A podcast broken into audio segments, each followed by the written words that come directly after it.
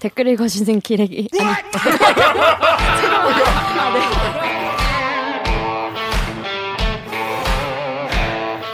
아 댓글 읽어주는 기자들 찔렀네. 기레기 아닙니다. 지금 여러분은 본격 KBS 소통 방송 댓글 읽어주는 기자들을 듣고 계십니다. 됐냐오. 그만큼 대리기가 신난다는 거지. 대리기만 보면 신이 나서 주체를 못 하시겠다고요? 그렇다면 좋아요와 구독 버튼 눌러주세요. 네. 오늘 묻힌 뉴스가 거의 일반 기자 추정과 같습니다. 왜냐? 직접 취재한 아이템을 들고 왔기 때문입니다. 어. 자, 그러니까 알바기가 두 개라는 거죠. 첫 번째 아이템 우리 정혁이가 준비했죠. 어떤 아이템입니까? 예. 오늘 막 따끈따끈하게 썼던 신문 유료 부스 부풀리기 의혹은 대부분 사실이었다. 어, 이거 옛날에 옛날부터 제기됐던 거 아닌가요? 그러니까. 아 근데 지금 기사 엄청 많이 나왔네요.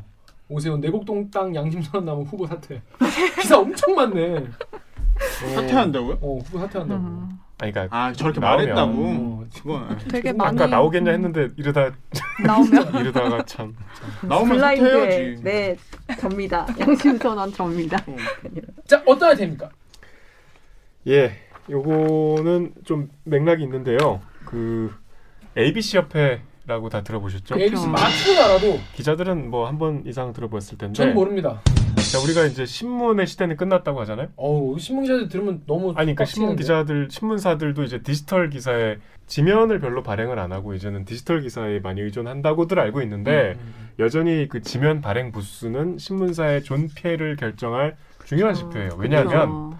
발행 부수와 유료 부수, 그러니까 음. 그냥 공짜로 돌리는 게 아니라 그 발행 부수와 유료로 돈 받고 파는 그 부수가 그 종이 종이 신문을 종이 신문. 파는 부수. 그 신문사가 받는 광고라든가 음. 정부 보조금을 지급할 때 기준이 돼요. 맞아요. 누가 보조금을 주나요? 정부가 보조금 아주 많이 줘요. 정부 광고를 일단 많이 실잖아. 음. 신문사 네. 보면은 뭐 우리 뭐 전통시장을 이용합시다 맞아요. 이런 거 많잖아. 여러분 신문사들이 정부 광고를 받고 있었군요. 음. 그러니까 그때 우리 사립대 할 때 얘기했잖아요. 우리가 사자 들어가는 데라고 해서 정부랑 상관없는 게 아니에요. 맞습니다. 많은 돈을 받아요. 근데 이제 그 지표가 되기 때문에 이거는 객관적으로 왜냐하면 자기 신문사가 그걸 자의적으로 부풀리면은 이거 공정한 경쟁이 안 되잖아요. 음.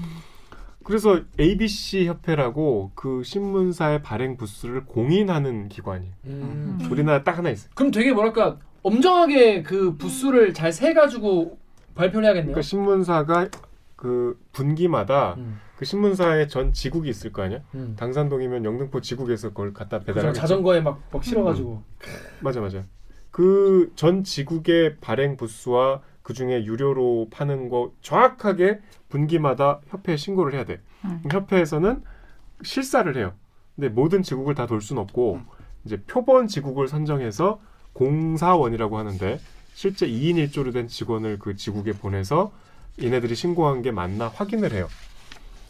이제 근데 지난해 지난해 이제 10월인가 11월인가 날짜는 정확하게 기억이 안 나는데 ABC 협회 내부 직원들이 이 협회가 발행 부수를 부풀리기를 하고 있다. 음. 그러니까 쉽게 얘기하면 신문사가 부풀려서 신고한 걸 그대로 그냥 공인해주고 있다. 음. 이런 이제 의혹을 음. 제기하면서 이 주무부처인 문화체육관광부에 이거를 조사해 달라. 음. 그래서 문화체육관광부가 조사를 11월부터 착수해서 오늘 결과가 나왔습니다. 음. 음. 이거 되게 언론사 지망하는 기자 지망하는 사람들 사이에선 그래도 아직 어, 이 신문 정도면 영향력이 있는 신문이구나를 판단하는 어떤 하나의 기준이기도 해요. 그래요. 그 그러니까 유료 부스라는 게. 최근에 어. 조선일보가 이제 100만 부라고 했거든요. 음. 110만 부 음. 유료 부수가 음. 우리나라에서 제일 그러니까 없어요. 100만 부 넘는 게 음. 그게 이제 허위로 밝혀졌다는 거예요. 자 그러면 우리 댓글을 좀 읽어보시죠. 우리 정유럽 아니야 우리 그 누구냐 정혜주 작가님이 네. 뽐뿌 댓글 읽어주십시오. 펌프의 PIECOF님께서 다들 알고 있었던 일이죠. 그냥 유야무야 넘기고 있었지만 문제는 언론 환경이 완전히 바뀌었.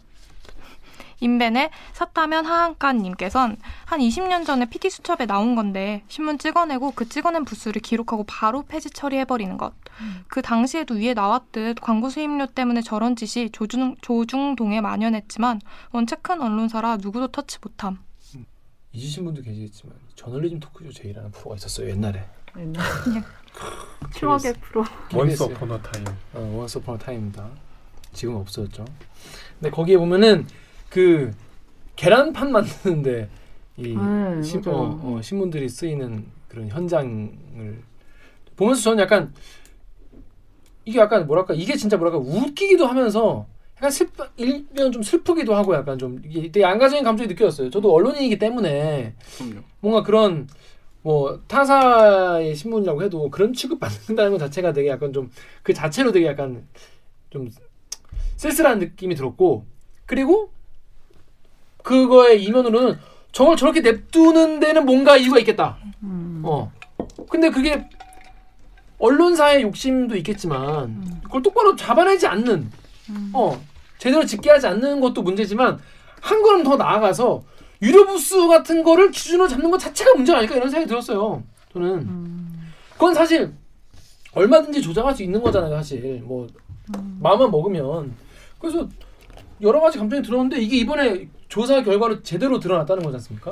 그러니까 이게 얼마나 차이가 있냐면 네, 얼마나 차이가 있나요? 이 기사에서 딱 알기 쉽은 지표가 두 개가 있는데 성실률과 유가율이에요. 그게 뭐죠? 그러니까 유가율은 네. 그 신문사가 발행한 부수가 분모고 그 중에 돈 받고 판 신문이야. 그러니까 유가율이 90%다 하면은 이 신문이 100부를 찍는데 그 중에 90부를 돈 받고 판다는 거야. 나머지 음. 10부는 무가지로 뿌리고 뭐 음. 파지로 쓴다거나. 음. 그 유가율을 이제 실제로 조사를 해봤더니 이 문체부가 이제 신문 지국별로 다니면서 조사를 해봤어요. 그래서 협회가 갖고 있는 기록이랑 비교를 해봤더니 음. A 신문사라는 곳 조선일보인데 협회 어 저기 기록된 결과 그 유가율은 95.94. 그러니까 드라이브 쪽- 95.93은 대부분 돈 주고 조선일보를 사고. 다는 거 아닙니까? 음. 그런데 협회가 조사를 해봤더니 67.24. 아니 협회가 아니고 문체부가 조사를 해봤더니 음.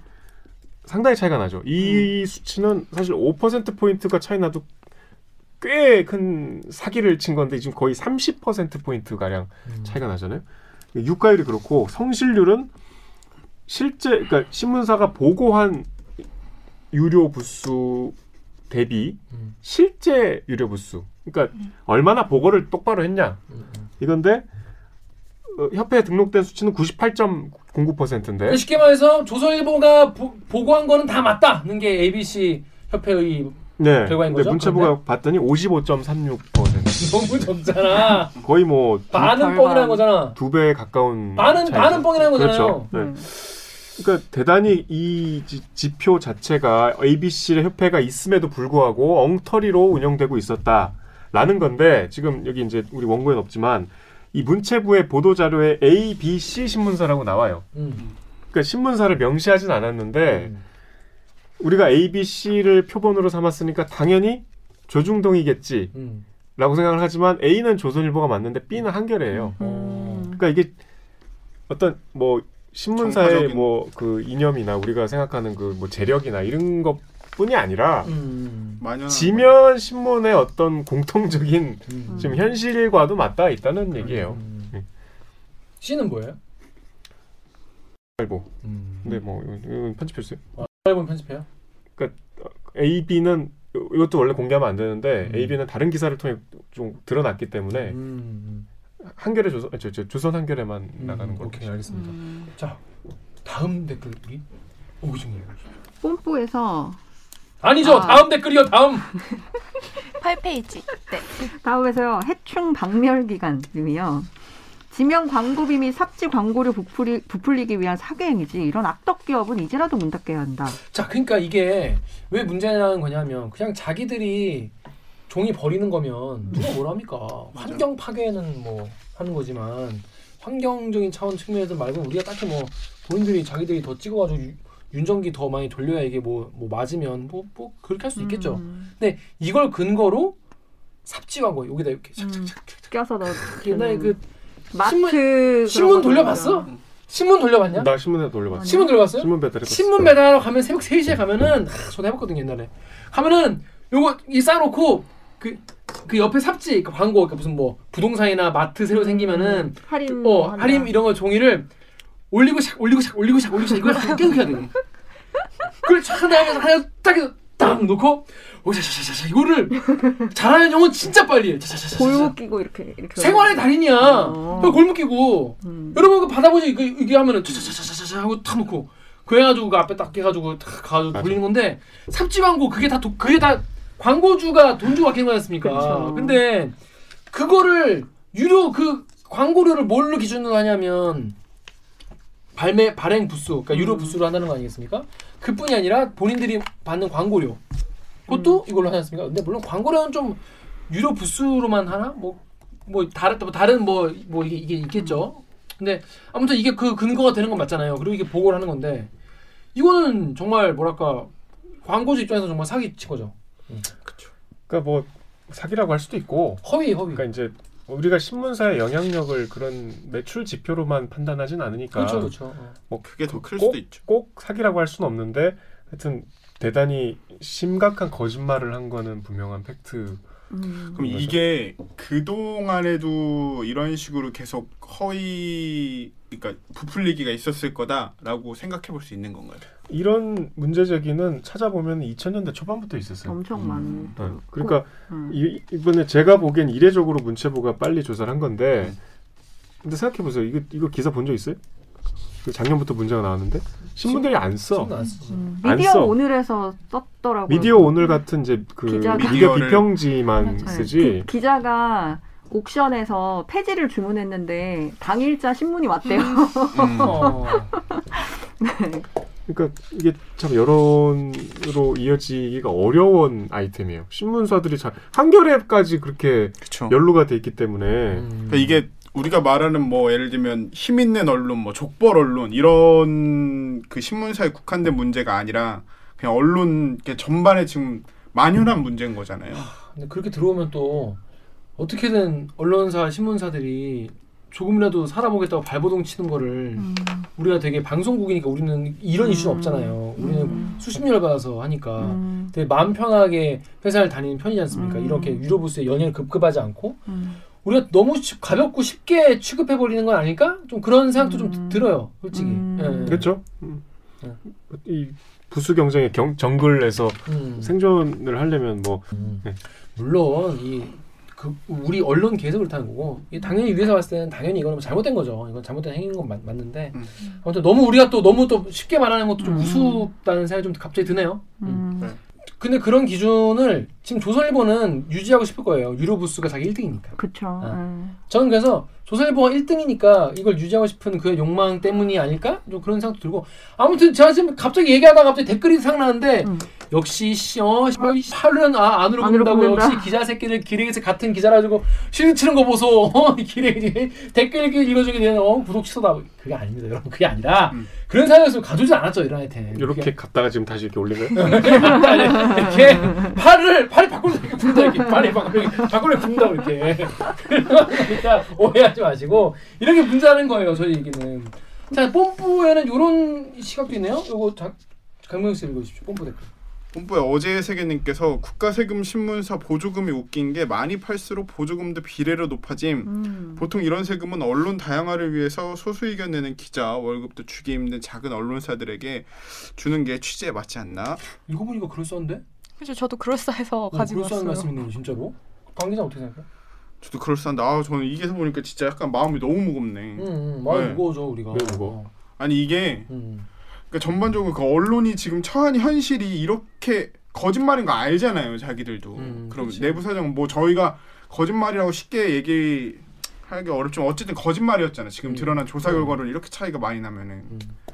근데 이렇게라도 지금 아니할 수 없는 상황이란 게 지금 언론의 현실이고 우리는 그만큼 광고에 예를 들면 뭐 서구 언론도 뭐 광고에 완전 의존하지 않지만 걔는 그 서구의 유수의 언론이란 것은 콘텐츠에 진짜 자신감이 있잖아요. 음, 음, 뉴욕 타임스 같은 데 가면은 와, 한 달에 2만 원 달라더라고. 네, 자기 거 우리 디지털 어. 기사 보려면은 너 2만 원 내. 우리 그만큼. 자신 있어. 어, 어. 라는 걸 보면 사실 그게 너무 부럽거든요. 맞아, 맞아, 맞아. 그 안에서 일하는 사람들한테는 저는 기자가 어차피 돈 많이 버는 직업이라고 알고 뭐 선택한 것도 아니고 그치. 돈 많이 못 버는 직업인 게 당연한 건데 그 자존심으로 자기가 열심히 취재하는 거라고 생각을 하거든요. 여기 오는 기자들도 비슷할 텐데 뭔가 하, 이런 현실이란 게 근데 요게 다가 아니에요. 그렇게 이렇게 오해할 수 있는데 음. 어, 얘기를 해드릴게요. 이거 다 여기 이게 다가 아니었다. 두둥.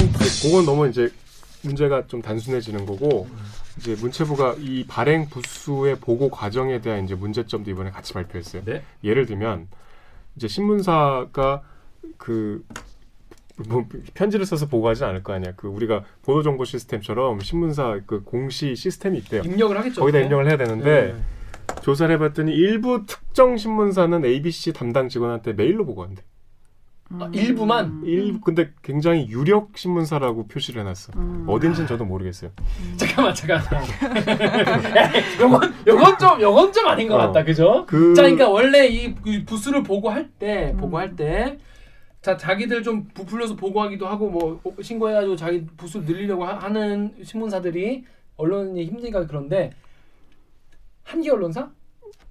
알 수 없어요. 알 수 없어. 유력 몇 언- 언론사는 요거를 공식 시스템 입력을 안 하고 따로 메일로 보내가지고 보고를 한다는 거예요. 공식 시스템 입력을 하면 남의 것도 볼 수 있는데 있는데. 내 거는 이제 특, 특설 특별 관리를 받는다는 거죠. 음. 메일로 바로 보고한대요. 아니 특별 관리라기보다는 뭔가 뭔가 이 알아가 있는데. 그러니까 너무 이상하죠? 예? 그리고 이제 아까 말씀드린 대로 ABC 협회가 표본 지국을 선정하잖아. 예. 그럼 그게 무작위로 선정을 해야 사실 공평한 거지. 우리 아까 그렇죠, 그렇죠. 추첨했듯이. 당연, 당연하지. 랜덤 샘플링. 예? 근데 이거를 특정인이 그 ABC 협회에 검증 없이 한다는 거예요. 특정인이 뭐 그런 소리? 이걸 담당하는 직원이 마음대로 한대요. 그러니까 그 사람이 무작위로 하는 건지 음. 내가 뭐 신문사에 부탁을 받은 특별 특수한 어디 지국을 찍어서 하는 건지를 알 방법이 없다는 거예요. 음, 투명하지가 않다는 거예요. 전혀 투명하지가 않다는 거예요. 그리고 이제 ABC 협회에서 파견한 공사원이라고 하는데 음. 그 실제로 그게 맞나 조사하러 지국에 가잖아. 음. 그러면 일주일 전에 신문사에서 그 지국을 가서 신문사 직원이 ABC가 오기 전에 자료를 보정을 한번 한대.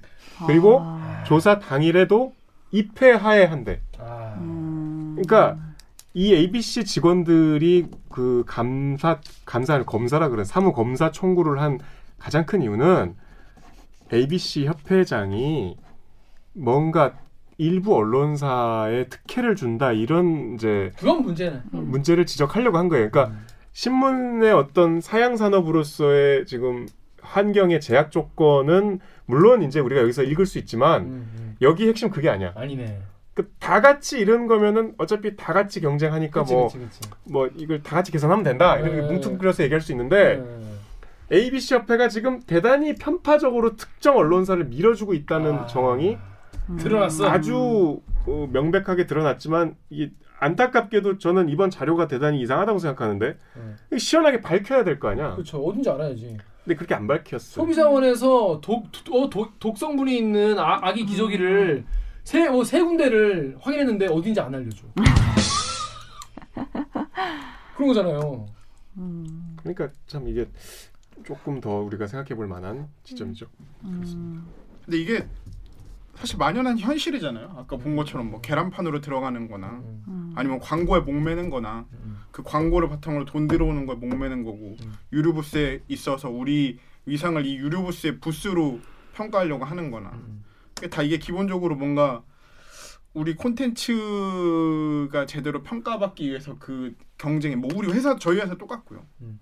음. 그거에 두려움을 좀 갖고 있는 거고. 그러니까 우리가 뭐 네이버 클릭수나 뭐 이런 걸로 뭐 지금 네. 평가받고 이러는데 그런 게 아니라 음. 제대로 평가받는 뭔가 시스템을 시대가 바뀌는데 지금 유료 부수 같은 그러니까 KBS가 지금 9시 뉴스 시청률만 가지고 지금 우리가 KBS 9시 뉴스 짱이에요 뭐 이런 거랑 똑같은 거예요 사실은 이게 시대가 바뀌면은 그런 평가하는 기준도 달라져야 되고 그, 그 indicator라는 것도 달라져야 되는데 그게 아니라 지금 못 쫓아오니까 지금 음. 그 전에 것만 계속 이제 유지를 하려고 하는데 거기서의 자신의 지위도 유지하고 싶고 그러다 보니까 편법을 쓰고 공정하지 못한 이런 게 여기서도 지금 생겨나고 있는 거고 유리, 계속 유지가 되는데 이번에 좀 드러난 거죠. 음. 조금 드러났어. 그렇습니다. 자 우리 정유 작가님이 다음 댓글 보십시오.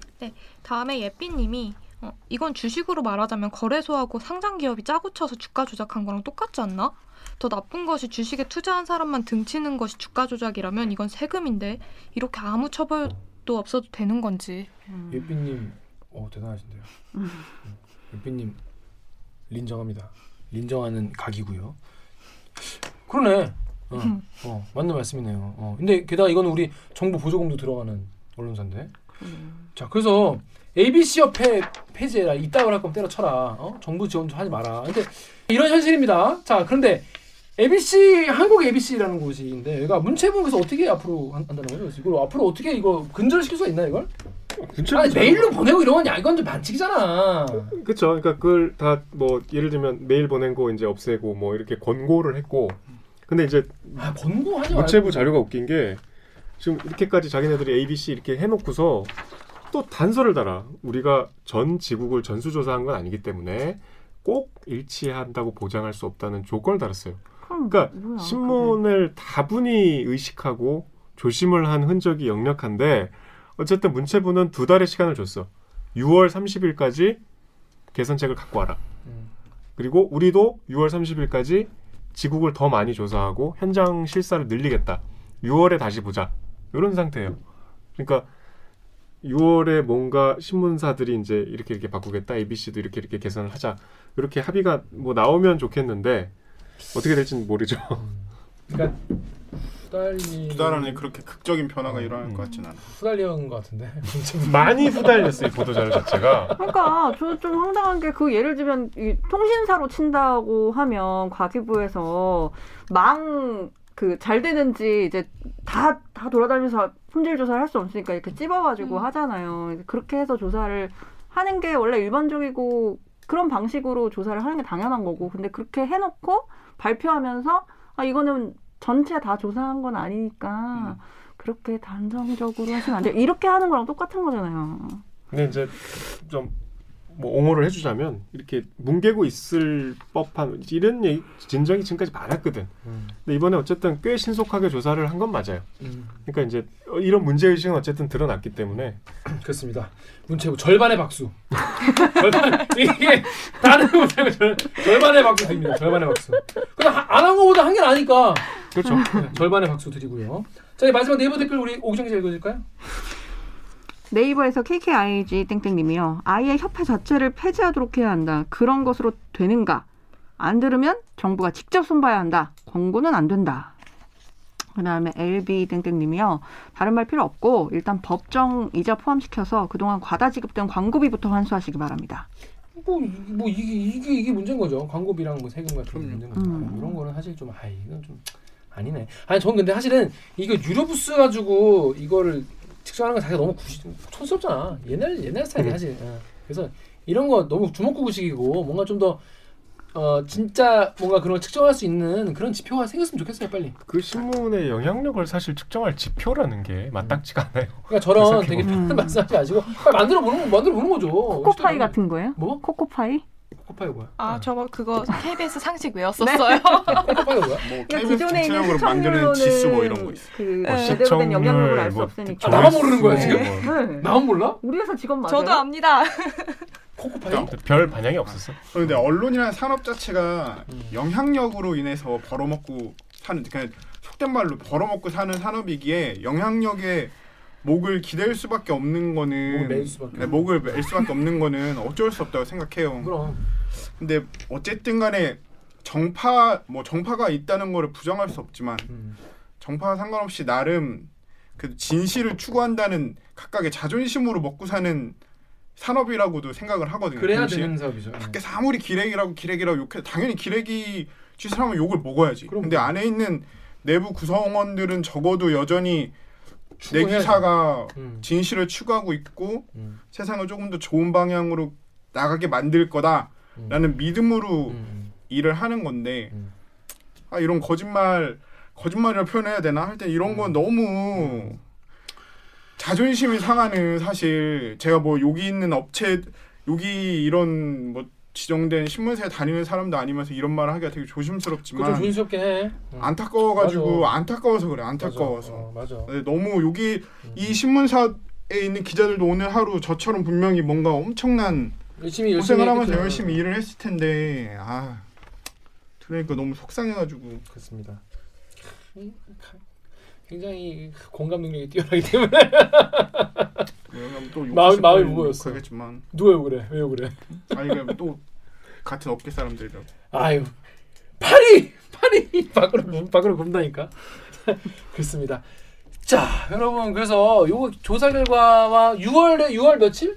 6월 30일까지니까 이제 뭐 얘기는 7월에 나오겠죠. 나중에 뭐 어떻게 또 어떻게 좀 개선 방안이 나오고 이게 좀 제대로 좀 그런 지표가 나왔으면 좋겠네요. 자 다음 아이템은 오구정 기자 준비했죠. 어떤 아이템입니까? 파- 어, 속도지는 5G 뿔난 소비자들 2년 만에 첫 소송이라는 기사입니다. 5G, 5G라는 말 자체도 사실은 이제 좀 식상하긴 해요. 네. 우리가 지금 그쵸, 5G 그쵸, 그쵸. 시대에 살고 있는 건 맞죠? 네. 이제는 뭐 뭐죠, 이게? 6G 얘기가 아, 나오고 또 나와? 때니까 근데 텐즈까지 가자. 이제 여러분들이 잘 알고 계신 LTE, 음. LTE가 4G거든요. 4세대 이동 통신인 거고. 빠름 빠름 그게 그치 그치. 오 추억의 그 광고다. 근데 이게 5G는 이제 그 LTE보다 속도가 이론상으로는 한 20배 정도 빠르다라고 등, 빛의 속도를 이제 강조하면서 등장한 건데 이게 원래는 어 이제 미국이랑 우리나라랑 누가 처음으로 세계에서 가장 최초로 이 5G를 상용화할 것인가를 아. 두고 이 첫 상용화 발표를 이 누가 먼저 할 것인가 막 이렇게 둘다 눈치 싸움을 하다가 미국 이 하겠다고 하는 시점보다 한 그러니까 한 시간이라도 더 빨리 해야 된다. 1분이라도 더 빨리 우리가 발표를 해야 된다라고 음, 해 가지고 음. 원래 예정된 일자보다 조금 앞당겨 가지고 음. 2019년 4월 3일에 밤에 이제 기습적으로 세계 첫 상용화를 한다고 하고 끝까지 해야 이제 돼? 발표를 1등을 했었어요. 위해서는 와 역시 한국 사람. 빨리 네. 빨리 빨리. 그래서 막 LG 플러스 같은 거 보면 이제 첫 개통식을 어. 밤 11시에 하고 막. 그랬었어요. 그 쓸데없는 거 가지고 그런 사람 있더라. 그래서 이제 그때 이제 첫 상용화를 했는데 그 과연 이제 물론 이제 초기에는 제대로 기지국이 잘 안 갖춰지고 맞아요. 그 개통을 하다 보니까 좀 이제 문제가 생길 수는 있잖아요. 그래서 나 음. 기억나는 게 우리 KBS에서 그 리포트를 했었어요. 네, 그 문제 있다고. 어 5G라고 음. 하는데 음. 광화문 어디서 안 터지고 또 서울 네, 어디서 안 맞아요. 터지고 그런 거 되게 같아요. 많이 어, 했었잖아요. 많이 했었거든요. 그래서 그때는 저도 그때 똑같이 뭐 서비스 초기인데 뭐 이런 거 음. 좋지나 이런 생각 했었어요. 네. 아, 그 황정호 기자가 했다. 맞아요. 네, 그렇죠, 그렇죠. 광화문을 돌아다니면서 속도를 측정하는데 음. 지하로 음. 내려가면 다시 느려지고 음. 네, 그래서 이제 그런 불만들이 있었는데 이제 2년 됐잖아요. 음. 이제 4월 되면은 2년 되는 딱 건데 2년이죠. 2년이 됐는데 과연 그러면 서비스가 제대로 되고 있는 건가? 음. 근데 이제 여전히 이 5G가 가지고 있는 주파수의 어떤 특징 때문에 아직까지 우리나라에서 원활하게 이 5G를 이용을 못하고 있단 말이에요. 가입자는 지금 한 1,300만 명 정도 되는데 그래서 이제 이 소비자들이 화가 난 거죠. 2년 지났는데. 네. 그래서 소송을 이제 음. 제기 손해배상 소송을 제기했는데 이게 이제 2년 만에 처음으로 제기되는 소송이에요. 음. 그러니까 2년은 우리가 2년을 기다렸는데. 음, 그러니까 음. 처음에 일단 깔자마자 음. 소송을 걸면은 그건 음. 좀뭐 아, 지금 깔고 있습니다. 좀 그쵸. 그러면 인프라가 좀덜 네. 갖춰졌을 거다. 사람 하는 일이 뭐, 뭐 지금 뭐 100번 양보해서 100번 양보해서 기다려 주마. 예 주마 뭐 이럴 수 있겠죠. 네. 그게 지난 거야. 네. 근데 아니, 아직도 음. 그 아까 말씀드린 운전하다가 우리 거치대 최초 공개할 때 틀어놓으면 처음에 뱅글뱅글뱅글 돌아가고 재생이 안 돼. 음. 어. 5G는 떠 있는데 아, 음. 이것이 5G인가라는 생각을 많이 근데 했지. 5G인가? 전 LTE네. 음. 저희도 다 5G예요 지금. 아 그래요? 아니 이건 이제 네? 지역에 따라 LTE로 바뀌기도 하고. 그러니까 어, 이 되게 우리 하고. 가입한 음. 요금제는 5G예요. 음. 근데 이게 5G 폰이지만 어 LTE가 잡히는 LTE라고 이제 뜨게 되면 그건 내가 지금 5G 신호를 안 잡고 LTE 신호를 쓰고 있다라는 음. 거죠. 5G 없으니까 못 잡는 거 아니오. 어 속도가 너무 느리거나. 그러니까 네. 그럼 지금 무슨 5G로 잡혀요? 지금 선배는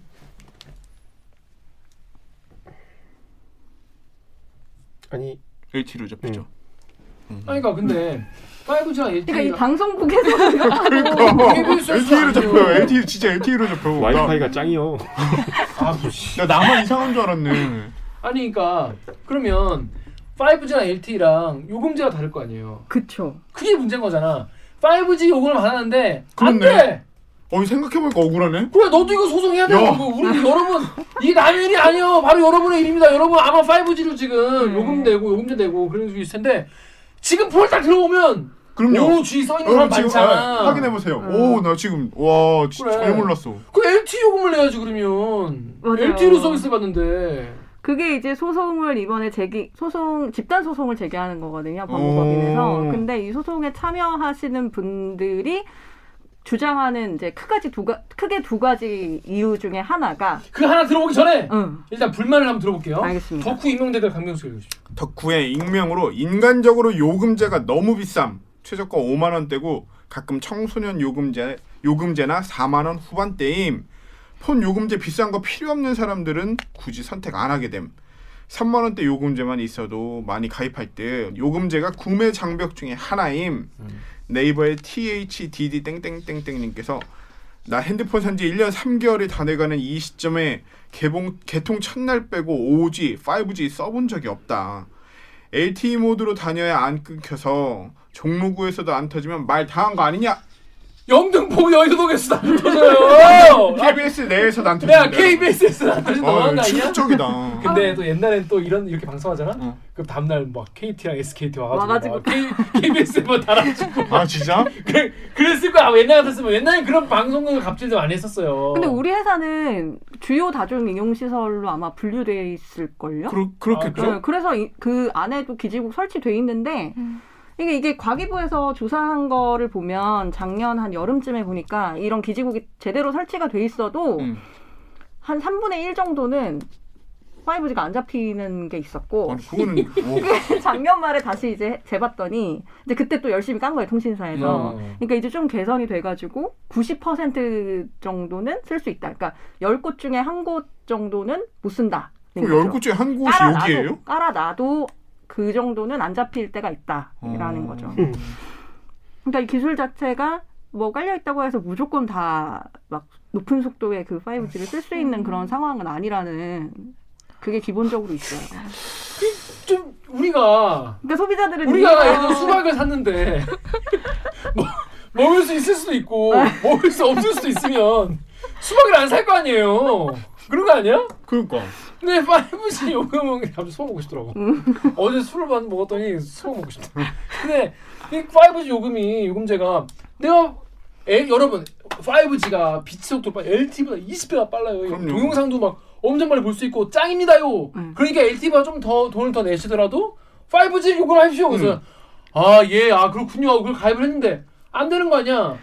그게 아니고 아니야, 그건? 그게 아, 그러니까 그 말이 뭔 말인지 알아요. 근데 하나 덧붙이자면 음. 거기에 이게 이렇게 빠르니까 여러분 5G를 쓰십시오가 아니고 요새는 어떻게 나오냐면 이 최신 폰들은 다 5G 전용으로 나와요. 그러니까 아예 애초에. 그러니까 애초에 내가 가입을 할때 없어. LTE를 가입을 못 해요. 이 음. 폰을 쓰려면. 그러니까 무조건 맞아. 5G를 가입을 해야 되는 음. 거죠. 저도 폰 바꿀 때 됐는데 그것 때문에 고민돼요. 5G로 별로 넘어가고 싶지가 않아서 이 음. 주변 5G 쓰는 사람들이 전부 다 안 좋다, 비싸기만 하다, 또 음. 요금제 알아보니까 이제 초반에는 뭐 지원금 받으려고 하면은 음. 이제 비싼 요금제를 해야 되잖아요. 그렇죠. 그러면 아, 기본 그치, 10만 원 뭐 이렇게 되는 거예요. 비싼 폰에 보 조금을 받으려면은 5G 비싼 가입해야 5G 돼요. 요금제를 해야 네. 요거를 보조금을 주니까 네. 그것도 계산을 또 때려봐야겠네. 음, 네. 그 대충 때려보니까 진짜 기기값이 엄청 싸져도 그냥 음. 한 달에 10만 원, 12만 원씩 나오더라고요. 맞아요, 맞아요. 아니, 그래서 그러니까 이- 이게 소, 소비자의 선택의 폭을 좁히는 거네. 좁히는 거라고 봐야 되고 그리고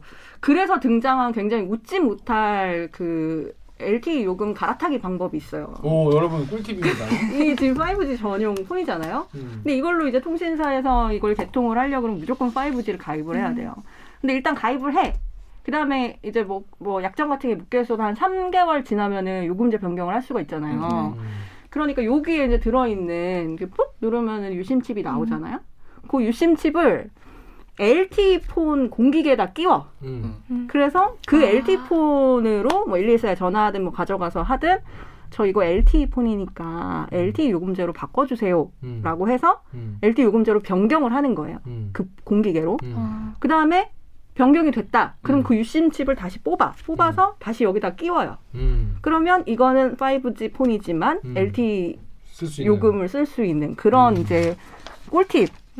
음. 그런 거 불법적인 건 아니죠. 뭔가 들어보니까 뭔가 어둠의 경고 같은데. 불법은 아니지만. 굉장히 힘든 귀찮은. 그 과정 자체가. 그렇죠. 하지만 뽐뿌 분들은 하시지 않을까? 그쵸 많이 알고 있, 음. 있으시겠죠. 이제 그래서 클리앙의 징스님이 결국 마- 제대로 망도 깔아놓지 않은 반쪽짜리를 비싼 가격에 잘도 팔아먹었네요. 그것도 강제로라고 하셨는데 이게 가만히 곰곰이 생각해 보면 애초에 이런 거 허가를 국가가 내줬을 거 아닙니까? 네. 어, 근데 이게 그걸- 원래 그러니까 LTE도 처음에 시작할 때를 생각해 보면 음.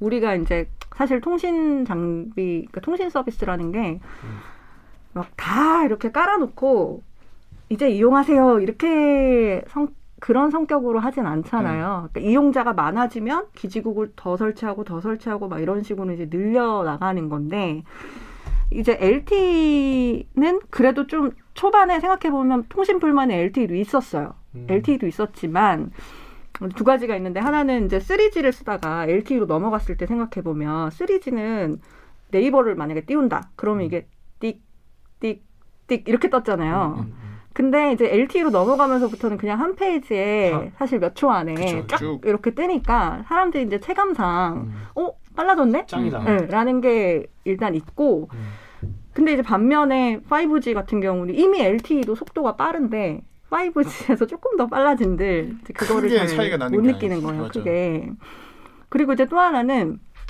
이제 주파수 대역의 문제가 있는 건데 LTE는 이제 그 상대적으로 5G에 비해서 좀 고- 초고주파가 아니다 보니까 회절성이라고 하는 게 있어요. 근데 회절성이라는 거는 응, 장애물을 잘 피해가는 거예요. 만약에 여기 뭐 벽이 있다.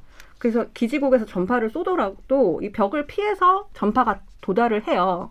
근데 이제 주파수가 이제 더 높은 대역으로 올라가면 5G처럼 그러면은 이 장애물에 가로막히면 잘 안 되는 거예요. 그러니까 이제 실외에선 되다가 실내에서는 5G가 안 잡히는 게 그런 음, 문제인 거거든요. 그러려면 LTE가 기지국 하나를 세울 때 5G는 기지국 세 개를 세워야 음. 이 통신이. 조금 더 원활하게 되는 거예요. 그러니까 음. 물리적으로 이 뭔가 LTE보다 세 배 이상 세워야 된다는 그런 이제 기술적인 문제가 있는 거죠. LTE 시작할 때 음.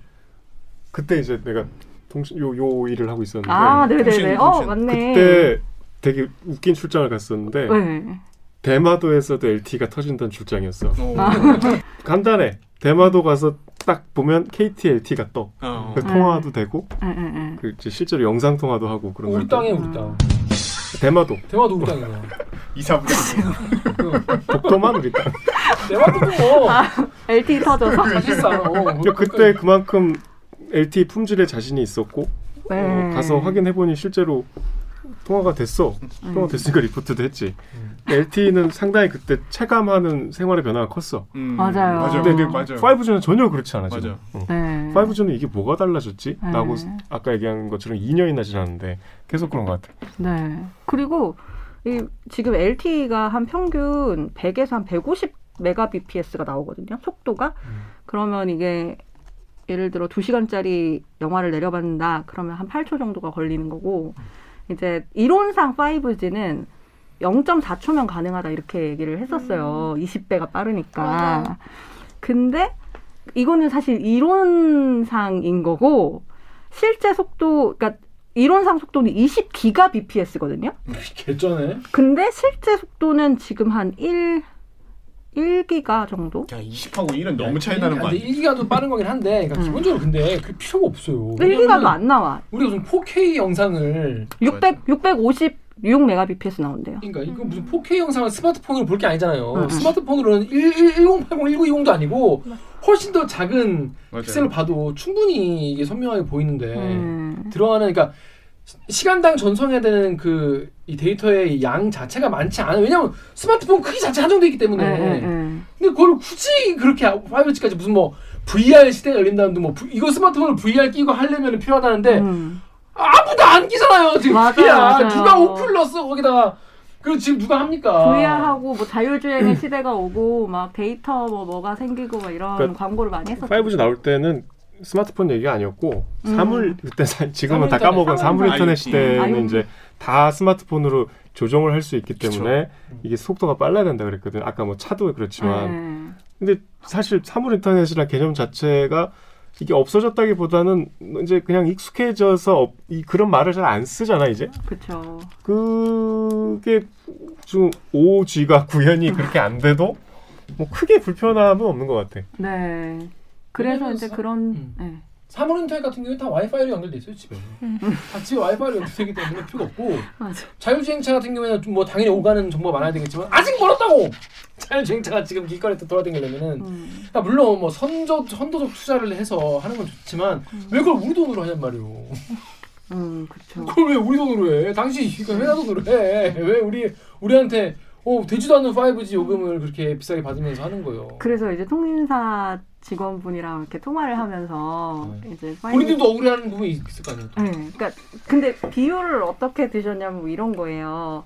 그러니까 뭐 예를 들어서 어, 이게 좀 얘기가 웃긴데 엄마 한테 이제 카레를 끓여달라고 했는데 아, 가- 갑자기 가. 비유가 비유가. 어, 비율을 치자면 엄마가 이제 당근도 사고 감자도 사고 양파도 사고 고기도 사고 이렇게 해가지고 카레를 막 조리를 하고 있단 말이에요. 근데 카레를 왜 안 주냐고 얘기를 하면 음. 너무 좀 이제 준비하는 과정이 당연히 필요한 건데 그 너무 성급한 게 아니냐 이렇게 얘기를 하시더라고요. 그래서 아니 그러면 그래 좋, 좋, 좋습니다. 그러면 카레 비율을 저도 들어서 제가 식당에 가서 카레를 주문했어요. 근데 아무리 기다려도 2년 기다렸어. 아무리 기다려도 난 돈 카레 값을 다 냈는데 카레가 안 나온다. 그러면 이제 소비자는 그냥 카레가 나올 그치. 때까지 기다려야 되냐 이런 거죠. 더 어렵게. 뭐라 그러니까 소비자 입장은 이해가 되지만 이 통사도 이걸 기지국을 빨리 설치하려고 하고 있고 심지어 LTE 때보다 더 많이 세워야 되니까 그 세워지는 속도는 LTE에 비해서는 더 빠르게 하고 있다. 그리고 앞으로도 더 열심히 하겠다. 아, 그건 모르겠고. 소비자 입장에서는 모르겠고. 안 뜨잖아! 안 떠! 5G 돈을 내는데 5G 안 떠! 그거 아니겠습니까? 그렇습니다. 음, 그 애초에 그럼 광고할 때 정말 존나 빠릅니다. 20분 음. 빠릅니다. 존나 빠른데 건물에서 안 터집니다. 안 터질 수 있습니다. 대부분 안 터지고 말을 해야 할 거 아니에요. 지하철에서 안 됩니다. 건물에서 와이파이 쓰시고 또 주, 주요 지역 넓은 데서만 5G 쓰세요. 개 빠릅니다. 그렇게 광고를 했어야 되는 거 아닌가요? 이거 허위 광고예요. 허위 광고 이거? 그래서 참여연대에서 그거를 이제 허위 과장 광고로 공정에다 신고를 한번 한 적이 있어요. 음. 표시광고법 위반이라고. 음, 누구 네. 그럴만 하네. 근데 이제 뭐 예를 들면 옛날에 막 K, KT나 뭐 어디 통신사에서 아무튼 이제 막 CG 같은 거 그려가지고 통신은 광고하기가 어려우니까 이미지 광고 아니면은 막 CG로 막 빛을 그려가지고 빛의 속도라는 걸 강조하기 위해서 전국 지도망에 막 빛 반짝반짝하고 막 이런 오케이. 레이저가 날아다니고 이런 거 하잖아요. 음. 근데 그게 그 CG 구현이 마치 전국에서 될 것처럼 호도를 했다는 거랑 그다음에 막 그 이미지 광고 중에 비무장지대에서 5G가 터지는 그런 이제 무슨 대성리 이야기인가? 뭐 대성리 이런- 마을은 정기적으로 가는 아이템. 에. 나도 한번 갔어. 네, 그거랑 그 다음에 또 어디 저기 시골 마을에서 이제 서울에서 열리는 세계 불꽃 축제를 생중계로 VR로 볼 수 있다는 이제 그런 이미지 광고를 한 게 있는데 이제 그런 것들이 다 허위 가장 광고였다라고 공정에다가 이제 아, 지금 그- KBS에서도 안 터지고 있는데. 네, 신고를 했는데 이제 공정위에서는 그때 12개인가 신고를 했고 11개에 대해서는 아 이거는 이제 뭐 뭘- 뭔가를 명시한 게 아니고 그냥 이미지였기 때문에 이 법상 대상이 되, 대상이 되지 않는다 뭐 이렇게 했고 그다음에 하나는 지금 들여다보고 있는 것 같더라고요. 그렇습니다. 하여튼 뭐 이런데 이거를 집단 소송을 이번에 네. 하신 거죠? 네. 그동안 사실 뭐 분쟁 조정위 결정 뭐 이런 건 있었는데 사실 법적인 강제성은 없거든요. 음. 그래서 통신사에 어, 너네 이거 제대로 고실 안 해줘서 소비자가 피해를 봤으니까 얼마 얼마 물어줘라고 권고를 한 게 있는데 안 해줬어요 통신사에서는. 이건 법적으로 강제력이 없으니까. 그렇습니다. 그래서 법적으로 강제가 지금 그분을 그, 그 지금 소송을 하면 담당 변호사가 있을 거 아니에요? 네. 그분을 오기정 기자가 어제? 어, 네. 어제 인터뷰를 하고 왔어요. 근데 우리가 이거 법적인 얘기 또 하는 것보다는 음. 변호사님이 설명해 주시는 게 낫지 않겠습니까? 왜냐하면 당신도 저도 지금 5G가 안 터지는 저도 당사자 될 수 있는 거거든요. 확인해 보세요. 네, 그래서 무슨 얘기인지 한번 들어보는 시간 한번 가져도록 하겠습니다. 자, 연결할까요? 여보세요. 네, 여보세요. 여보세요. 네, 김진욱 변호사입니다. 아, 네, 안녕, 변호사 안녕하세요. 저희 KBS의 김기화 기자라고 합니다. 아, 예, 반갑습니다. 반갑습니다. 아, 예, 저희는 지금 댓글 읽어주는 기자들이라는 유튜브 프로그램 하고 있는데요. 예, 예. 예, 저희 시청자분들에게 자- 요 소개 좀 부탁드리겠습니다. 아, 아, 아, 저는 법무법, 법무법인 주원에서 근무하고 있는 김진욱 변호사입니다. 아, 예, 반갑습니다. 안녕하세요. 예, 안녕하세요. 아니 그 요게 아, 이 5G 관련 소송 설명을 좀 옥기자는 좀 들었거든요. 예, 예, 예. 근데 뭘 잘 모르는 것 같아, 얘가. 변호사님 죄송합니다. 이면서 그래서 제가 몇 가지 여쭤보려고 전화 드렸어요. 예, 예, 예. 예, 이 소송 일단 어떻게 그 시작하시게 되신 거예요? 어, 우선은 제가 작년에 예. 국회 과학기술정보방송통신위원회에 출석을 해서요. 어, 예, 예. 예, 참고인으로 아, 참고인. 했었는데 예, 예, 예. 당시 상임위에 소속돼 있던 국회의원분께서 네. 그 5G 이용자들 700만이 돌파한 시점에서 네. 어, 통신 품질 불량 문제를 많은 분들이 지적하고 계시는데 네. 이에 대해서 법적인 평가를 해- 내려달라라고 말씀하셔가지고 네. 제가 봤을 때는 어, 통신 3사가 이용자들에게 고지, 광고 그리고 약관이나 계약을 통해서 어, 제공을 약속한 서비스가 제대로 이행되지 않고 있는 그 불완전하게 이행되고 있는 채무 불이행에 해당한다. 어, 채무 불이행이요. 예. 예. 그래서 어, 이용자들이 입은 재산상 손해 그리고 정신상 손해에 대해서는 어, 민법상 손해배상 청구가 가능하다라는 말씀을 드렸습니다. 아, 예. 그랬더니 이제 이제 주, 이제 많은 분들이 이제 같이 하시겠다고 이제 찾아오신 건가요? 어떻게 진행이 되고 되신 건가요? 지금 그 네이버 카페 5G 피해자 모임과 연계해서 예, 예. 저희가 지금 뭐 100명 단위의 피해자들은 이제 모집을 해서 예. 그분들은 이제 집단 소송에 참여하겠다는 의사를 밝힌 상황이고요. 네. 그리고 지금 국내의 대표적인 그 집단 소송 모집 플랫폼인 화난 사람들 화, 화난 사람들. 예, 예. 화난 사람들과 예. 이 집단 소송을 같이 이제 추진 어. 그렇게 해서 어, 홈페이지도 개설하고 음. 이용자들을 이제 모집하려고 준비를 하고 있는 단계입니다. 그렇구나. 변호사님 이그 법 자체가 사실 이런 이, 런 소송 자체는 사실 저희는 이제 전 처음 봐서 예. 어떤 법 이번 아까 잠깐 말씀하긴 하셨는데 이게 뭐 불안전 불안전 판매랑 비슷한 건가요? 이게 뭐 주- 소비자 보험에서 주로 하는 뭐 보험 같은 거 팔 때 제대로 설명 안 하고 팔면 불안전 판매라고 하잖아요. 맞습니다. 예. 그런 거랑 좀 비슷한 맥락으로 가는 건가요? 이게 어떤 그 제목으로 이게 가는 거죠? 혐의로? 일단 저희는 민법상 예. 일반 이제 통신 3사와 이용자 간에 기- 체결한 약관 네. 그리고 계약서에 의한 이제 계약이 네.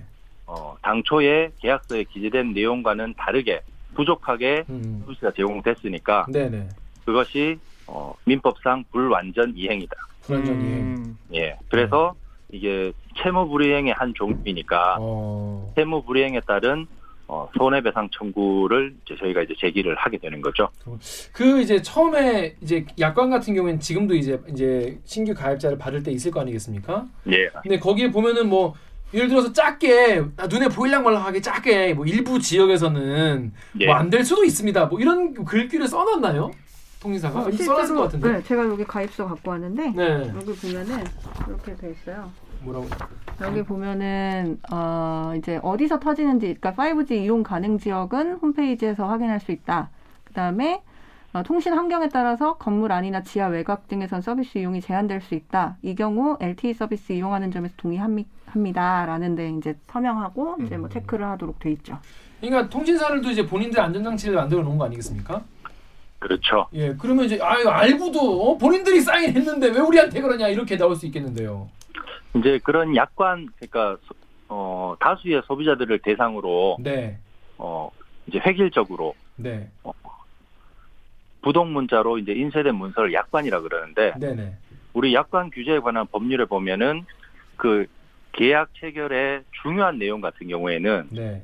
소비자들이 알기 쉽게 명확하고 명시적으로 설명하도록 돼 있어요. 네, 단지 그냥 문서에 인쇄돼 있는 것에 그치지 않고 네. 이게 어떤 의미인지를 소비자들에게 명확하게 인식을 시켜준 다음에 소비자들로 하여금 약관에 따라서 계약을 체결할 건지 말 건지를 선택할 수 있는 권리를 음. 최대한 보장해 줘야 된다는 취지가 이제 그 약관 규제법에 담겨 있는데 네, 지금 방금 말씀하신 그 부동문자로 인쇄된 그 내용 자체는 어, 통신 환경에 따라서 서비스 일부 제한이 될 수 있다는 거지. 네. 네. 지금 현재 우리 5G 기지국이 전국적으로 기, 기준했을 때 30% 정도에 불과한 수준 그리고 사실상 4G LTE 대비로 5G가 15% 정도의 어, 서비스 제공에 그치는 수준이라는 것은 음.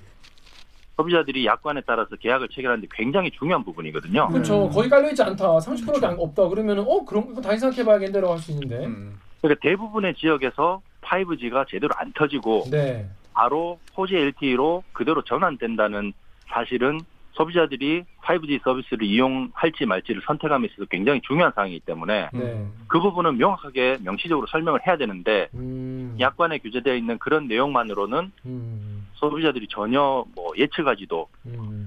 못했던 그런 어, 상황이 되는 그럴 거죠. 수 있겠네요. 근데 저는 개인적으로 변호사님 네, 더, 더 빡치는 건 뭐냐면요. 네, 이그 소비자 입장에서 이 다른 선택지가 없다는 거예요. 그렇죠. 예, 이게 5G를 안, 안 하면은 뭐 내가 원하는 그 스마트폰을 사용할 수 없는 경우도 있고, 맞습니다. 네, 아니면 내가 쓰다가도 LTE로 돌아갈 방법도 굉장히 번거롭고 한데 이거 같은 경우에 문제가 안 되는 건가요? 그래서 이게 이제 어 우리 스마트폰 단말기를 제조하는 국내 뭐 삼성전자나 LG전자 같은 제조사에서 네, 5G 전용 단말기만 지금 출시를 하고 있는 상황이잖아요. 네, 네. 그래서 기존의 4G LTE 단말기를 이용했던 소비자들 같은 경우에는 2년 이용 약정 기간이 이미 상당히 다 도화가 되었을 가능성이 크기 때문에 음. 약정 할인 단말기를 구매할 때도 엄청나게 싼 사실상 거의 공짜의 그니까요. 고, 고성능 4G LTE 단말기를 사, 사서 예. 그대로 지금 현재 서비스 기준으로 했을 때 4G, 4G LTE가 5G랑 큰 차이가 없기 때문에 네. 네.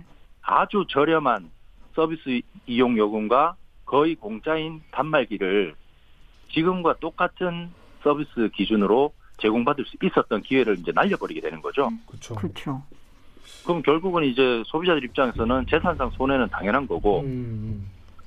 그 다음에 5G 서비스를 이용할지 말지 선택, 그리고 당초에 소- 이통 3사가 고지했던 내용에 뭐 사실상 속았다고 봐야 되는 거죠. 네. 이런 부분도 같이 이번 그 집단 소송에 포함이 되나요? 당연히 포함되죠. 아, 그렇습니까?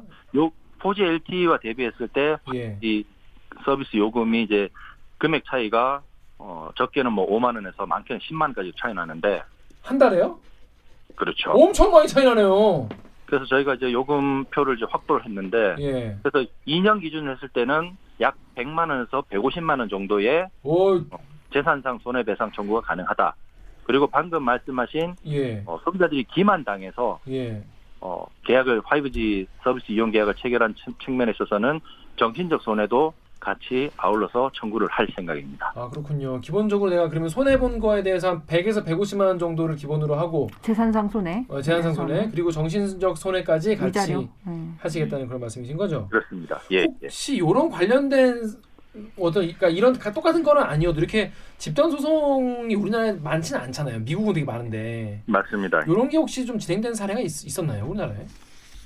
통신 서비스와 관련해서는 그 과거에 예, 뭐 투지폰이라고 하죠. 네, 네, 그러니까 어 뭐 2세대 네. 버전의 이제 이동 서비스 통신. 같은 경우에는 그 뭐 016이든 017이든 구 번호를 이용하시는 이용자분들께서 네, 이제 지금과는 완전히 반대된 상황이었죠. 음. 4G LTE나 5G로 넘어갔을 때 네, 기존의 그 016이나 017 같은 2세대 서비스를 이용하려고 할 때 그 할당돼 있던 주파수나 이런 것들이 이제 다른 최신 서비스를 이용하는데 제공이 돼야 되니까 네. 수 없이 그 음. 서비스를 종료하게 된다. 음, 맞다, 맞다. 예, 예, 예. 010으로 갈아타야 된다. 네, 공공으로. 이제 정부가 방, 정, 정책을 정하니까 그분들이 이제 본인들에게 어떤 적정한 어, 보상이 됐든 네, 어떤 중간에 어, 타협안을 제시를 해달라라고 하는 취지의 소송을 제기를 했었죠.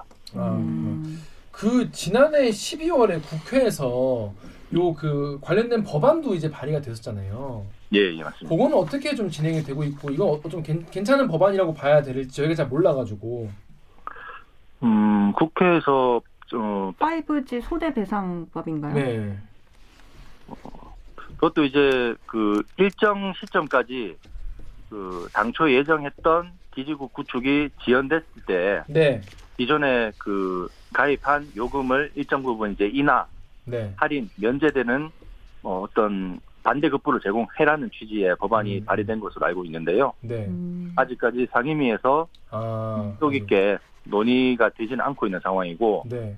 뭐더잘 아시겠지만은 국회 입법 과정에서 네. 관계자들 그렇죠. 의견 수렴이 어 당연히 이루어지게 되는데 네. 지금 이, 이 법안들 같은 경우에는 이해관계자가 이통 3사가 네.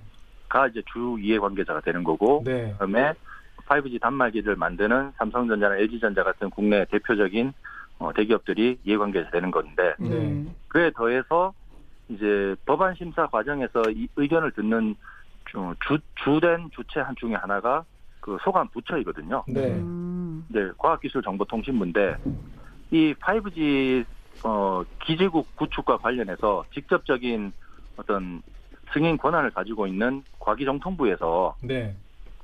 이 5G 기지국 구축의 유예 기간을 허락을 해줬습니다. 얼마나요? 음. 우리 2년 지났잖아요, 벌써. 그렇죠. 그래서 어 뭐 순차별로 3년 내지는 5년 동안 천천히 5G 기지국을 구축해도 된다라는 허락을 해줬어요. 아, 그, 그그 동안에는 다른 걸 쓸 수 있게 해줘야지. 그러니까. 그러니까 그 말인 즉슨 이통 3사도 정부도 기지국이 완전히 호지 LTE 수준으로 구축되기 전까지는 굉장히 불완전한 5G 서비스가 제공될 수밖에 없다는 것을 미리 사전에 인지 다 하고 있었다는 거예요. 그렇죠. 근데 이통 3사나 아니면 정부가 세계 최초 5G 상용화라는 그 허울 네. 정부를. 네. 위해서 음. 무리하게 제대로 된 준비도 거치지 않고 음. 서비스를 이제 출시하게끔 음. 유도를 했다는 거죠. 이 점에서 저희가 이제 채무 불이행에 있어서 손해배상을 질때 네. 필요한 요건 중 하나인 고의 과실이 음. 아. 된다는 거죠. 아, 그러니까 본인들의 약간 그런 욕심 때문에 일부러 이렇게 한 게 아니냐는 음. 거죠. 불안전하다는 걸 알면서도 음. 그리고 어, 뭐 기사도 많이 나 있지만은 SK텔레콤이나 이런 쪽에서 이제 대표이사분들이 언론을 통해서 하신 말씀이 5G 서비스 본인들이 생각하는 5G 서비스 같은 경우에는 B2C를 겨냥한 게 아니라는 거죠. 일반 소비자들을 겨냥한 게 아니라 응? B2B용으로 본인들이 염두에 두고서 음. 어, 사업을 준비를 해왔다는 거예요. 네. 음. 결국은 이 기지국이 완전히 구축되기 전까지는 막대한 예산이 투입될 수밖에 없는데 그 예산을 어, 이통 3사가 기존에 마련했던 재원으로 어, 감당하는 게 아니라 음. 불충분한 서비스를 어, 모르고서 어, 요금을 내는 이용자만 그거를 이제 비용을 떠안는 굉장히 불합리한 구조가 기지국이 완전히 구축되는 3년 내지는 5년까지는 계속 지속될 수밖에 없다는 구조적인 문제가 있다는 거죠. 그러니까 저희가 아까도 그 얘기 했는데 예. 아 그럼 하고 싶으면 자기들 돈으로 해야지 왜 고객들 돈으로 하는 거예요? 심지어는 지금 이통 3사 같은 경우에는 기존에 어, 이 3.5GHz에서 기지국 구축하는 게 너무 많은 돈 25조가 더 추가가 투입돼야 되니까 네. 그, 그렇다고 해서 그에 걸맞는 어, 서비스나 제품이 출시되지도 않은 상황이고 음. 그러니까 돈이 회수가 안 된 것이 눈에 뻔히 보이니까 네. 이제 본인들이 이제 뒷짐을 지고 한 발 떼고 있는 상황이죠. 음. 알겠습니다. 자 마지막으로 두 개만 더 여쭤볼게요. 하나는 뭐냐면 이왜 제가 그 집단 소송이랑 뭐 단체 소송이랑 뭐 다르지 않나요? 뭐 그런 게 있는데 이게 이게 예를 들어서 이거가 예를 들어 결과가 나오면 다른 이 피해자들도 다 동시에 이 보상을 받을 수 있는 게 있고 여기에 소송에 참여한 분들만 이 보상을 받을 수 있는 게 다르지 않습니까? 그 소송 종류가? 그렇죠. 예. 예, 그 설명을 좀 해주세요. 요거 같은 게 요거 같은 게 어떤 소송인지. 예. 어, 우리가 뭐 집단 소송이나 단체 소송 용어가 좀 혼동돼서 네네네. 쓰이는데 지금 저희가 추진하는 5G 집단 소송 같은 경우에는 법에 뭐 소비자 기본법이라든지 아니면 방송통신 관련 법률에 네. 집단 소송을 했을 때 그 참여한 소비자 이외에 다른 소비자들도 똑같이 그 상대방으로부터 네. 손해배상을 받는다는 규정이 없습니다. 네네네. 음. 그래서 우리 일반법인 민법으로 돌아가서 네. 어, 소송에 직접 참여한 당사자들만 어, 이 그렇죠. 판결의 효과를 받게 되는 상황이 되는 거고요. 네네. 그게 지금 현재의 5G의 집단 소송과 그 다음에 다른 법률의 명문 규정이 있어서 제3자들에게 어, 저 대세효라고 하는 대세적인 효력에 미치는 단체 소송과는 좀 차이가 있는 상황입니다. 자세한 설명 감사합니다. 아, 충분한 설명이 됐나 모르겠어요. 아유, 아까까지 좀 답답했는데 좀 이해- 이해가 되네요. 예. 네, 하여튼 소송 잘 되시길 바라겠고 또 다음에 또 궁금한 있으면 연락드리겠습니다. 네, 많은 관심 부탁드리겠습니다. 네, 고맙습니다. 네, 감사합니다. 감사합니다. 감사합니다. 네.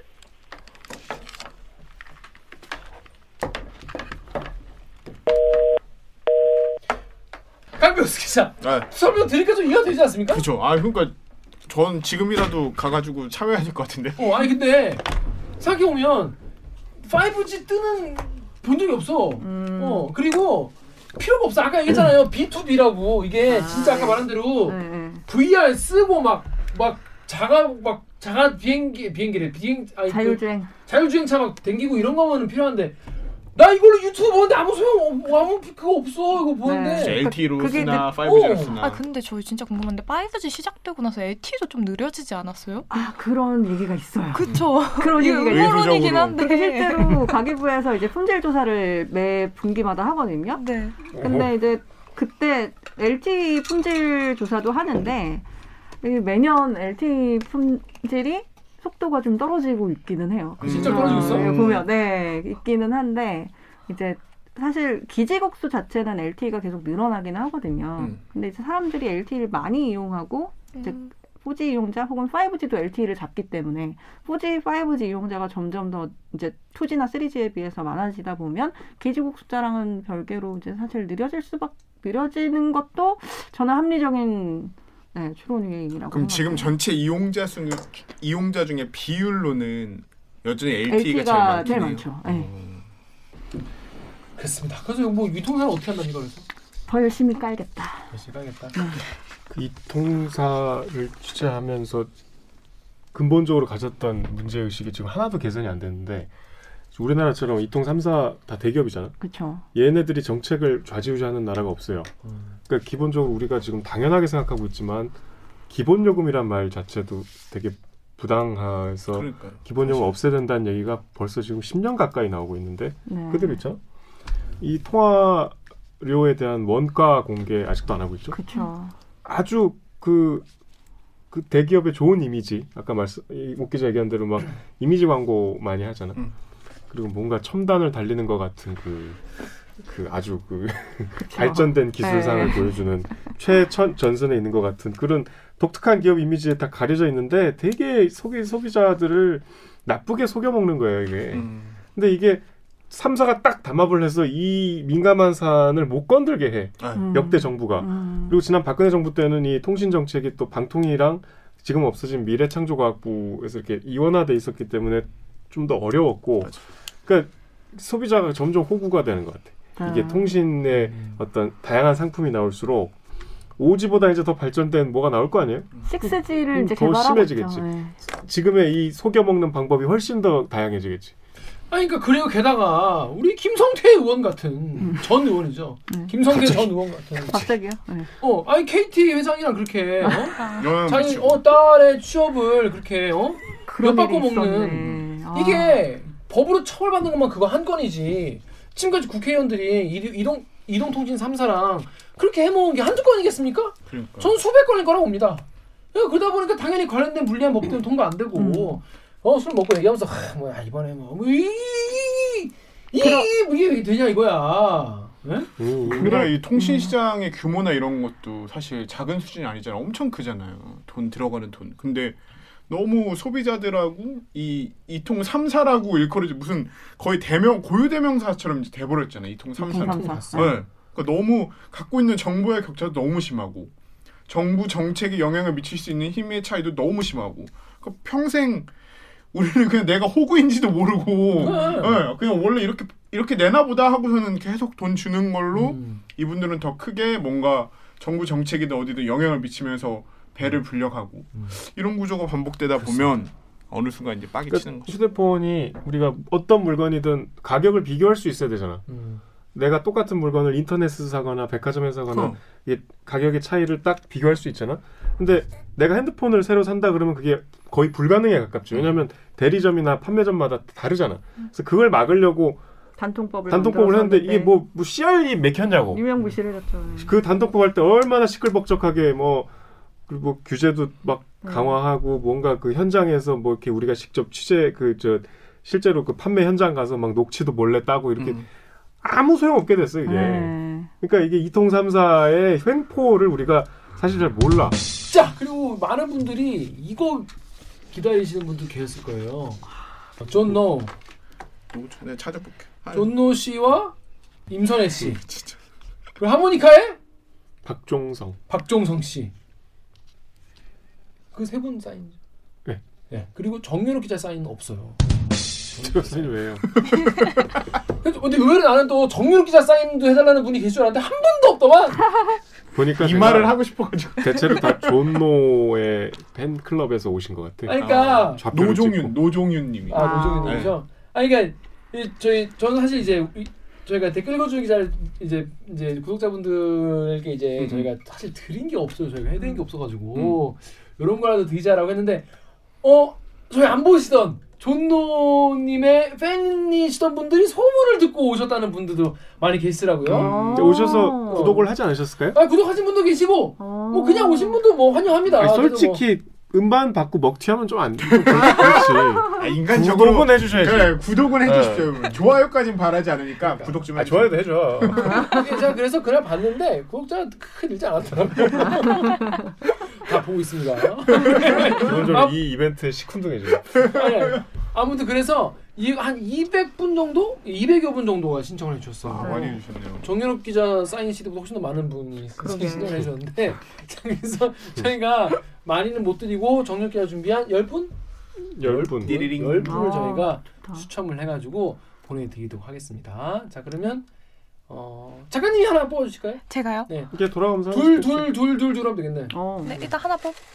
꼭 뽑아서 읽어주세요. 네. 자, 이거를 카메라 앞에 그걸 보여주세요. 그래, 그- 공정한 네. 심사. 그 얼마 아니 아니 그통 자체를 보여주세요. 통. 네, 자체를. 아, 통- 자체를 보여드려요. 지, 어, 지금 넣어, 뽑- 넣어. 지금 거는 지금 뽑힌 분 뽑힌 분 불쌍하다. 자, 일단. 네. 네, 여기다 여기다 했습니다 제가. 저 뽑은 게 항상 왠지 나을 것 같은데, 어, 이제. 너 넣었어? 너 아니, 넣었어? 안 넣었죠. 어, 안 넣었지. 그럼 다시 뽑을게요. 보여줘야 돼. 저는 이렇게 보이나? 이렇게 읽어서 아, 본인 읽어야지. 오원영 님이요. 어? 오원용님 많이, 많이 뵌 분 같은데? 나도 좀 익숙한데. 그렇죠. 아무튼 오원영님 아, 축하드립니다. 오원용 축하드립니다. 자, 하나 더. 하나 더요? 아, 이게 잠깐만요. 이거 좀 섞어야 될 것 같아요. 맞아. 이름이 그치, 너무 위에. 보여가지고 맞아. 지금. 네. 위에 있는 죄로 또 밑으로 밀려나는 거. 밑으로 가야 좀 뽑고 싶어지니까. 그리고 이분 누구지? 아이 아이님이요. 아이 아이님 아이, 아이. 네, 아이디, 아이 아이, 아이. 아이. 네. 감사합니다. 축하드립니다. 자, 다음 정력 기자 보여주시죠. 빨리 네, 할게요. 빨리. 왜 떨어, 떨어. 떨어진 거 하나 하고요. 스스로 뽑히기 위해 태어난. 자, 두 개. 네. 아까 떨어진 분은 이정민님이네요. 이정민님 님 축하드립니다. 이정민. 네, 근데 뭐 저기 이메일 주소가 요정 1999님이고 곤란한데. 이정민님 다른 분이? 계실 수 있으니까 H 킴님이네요. 예, 지금. 엔치킴. 이건 뭐 다른 분이 안 계시겠죠? 아 근데 너무 절절한 사연을 쓰신 분들이 많아가지고 음, 아, 아 됐어. 어 죄송하더라고 막 아. 너무 절절한 사연을 음. 막 써주신 분들이 우리한테 그냥 위해 하셔도. 되는데. 눈을 가리고. 눈을 가리고. 나 개인적으로 내 리포트 보고 하나. 알게 됐다는 사람을 주고 싶었어. 그러니까 나도 나도 음. 드리고 싶은 분이 있었어 근데 아. 정말 공정하게 드리기 위해 정말 네. 둘. 그거는 두분 따로 뽑았으니까. 챙겨 드리세요. 아니 따로 못 드린다니까 뭐 지금 사인 사인을 못 드린다니까 지금 CD 때문에 사인이 거시기 한 거지요 제가 어 임석환님 임석환님 맞나? 임 임석환님 석화림 써 석화림님 있으니까 축하드립니다. 네. 음. 스톤 스톤 4806입니다. 네. 스톤 4806. 네.